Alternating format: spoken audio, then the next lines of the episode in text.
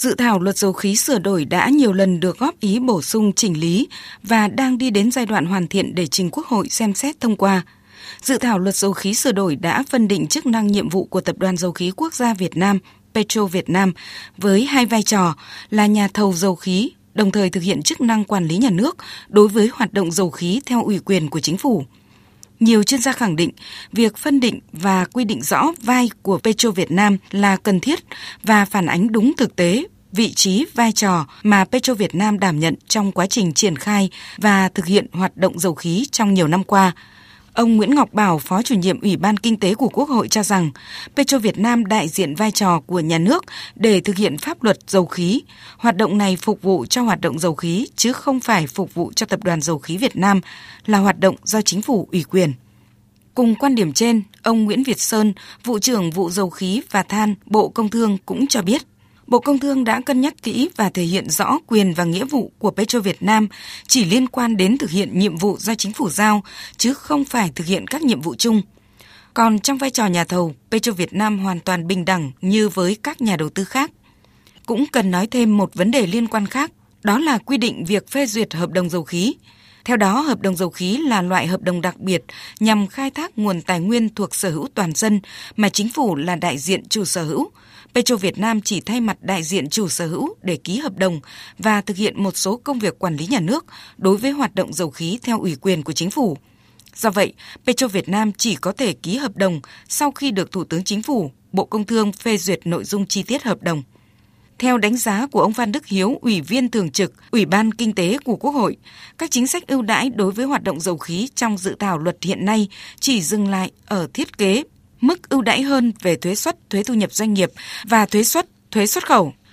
Thực tế còn nhiều những chính sách ưu đãi khác có thể nghiên cứu để xem xét nhằm đa dạng hóa các chính sách ưu đãi thu hút đầu tư nước ngoài như cơ chế giảm trừ chi phí khi tính thuế thu nhập doanh nghiệp hay giảm trừ thuế dựa trên chi phí. Những chính sách này vừa tạo ra ưu đãi, đồng thời thúc đẩy các nhà đầu tư đầu tư vào một số hoạt động mà nước chủ nhà mong muốn. Các chuyên gia cho rằng trong dự thảo luật cần có thêm định nghĩa cụ thể về chi phí hoạt động dầu khí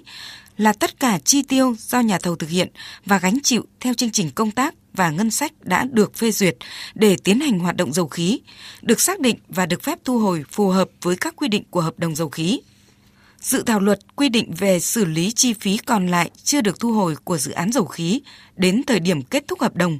Đây cũng được xem là một trong những chi phí rủi ro của hoạt động dầu khí. Tương tự chi phí tìm kiếm thăm dò của dự án tìm kiếm thăm dò dầu khí không thành công. Tuy vấn đề này đã được quy định tại quy chế tài chính của Petro Việt Nam, song việc đưa vào luật là cần thiết nhằm luật hóa quy định này, tránh việc trồng chéo không rõ ràng trong quá trình thực hiện, đảm bảo đồng bộ với luật ngân sách nhà nước và các luật khác có liên quan. Ngoài ra để tạo điều kiện cho phía nhà thầu có cơ hội nghiên cứu trước những yêu cầu của nước chủ nhà một cách rõ ràng ngay từ đầu và rút ngắn được thời gian đàm phán, góp phần tạo điều kiện thuận lợi cho môi trường đầu tư, việc ban hành hợp đồng mẫu của hợp đồng chia sản phẩm dầu khí cũng là một nội dung cần thiết để làm cơ sở cho việc đàm phán hợp đồng – về phía nước chủ nhà cũng đồng thời tiết kiệm được thời gian thẩm định và phê duyệt, đảm bảo được tính cạnh tranh và minh bạch trong quá trình lựa chọn nhà thầu, ký do có thể đưa về một mặt bằng chung để đánh giá và lựa chọn. Một điểm đáng lưu ý khác là dự thảo luật hiện đang quy định ngôn ngữ sử dụng trong hợp đồng là tiếng Việt. Trong trường hợp tại thời điểm ký hợp đồng, nhà thầu được lựa chọn là nhà thầu Việt Nam. Tuy nhiên, nhiều ý kiến cho rằng rất cần thiết có bảng hợp đồng dầu khí bằng tiếng Anh, nếu không đây sẽ là một điểm rất khó khăn lo ngại với nhà đầu tư nước ngoài.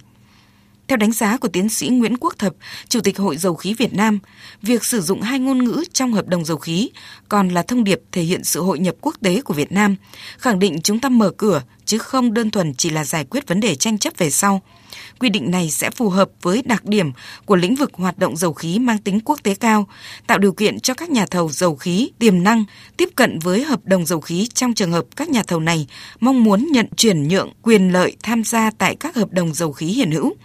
quy định về ngôn ngữ, hợp đồng dầu khí bằng tiếng nước ngoài thông dụng cũng sẽ góp phần cải thiện môi trường đầu tư trong lĩnh vực dầu khí.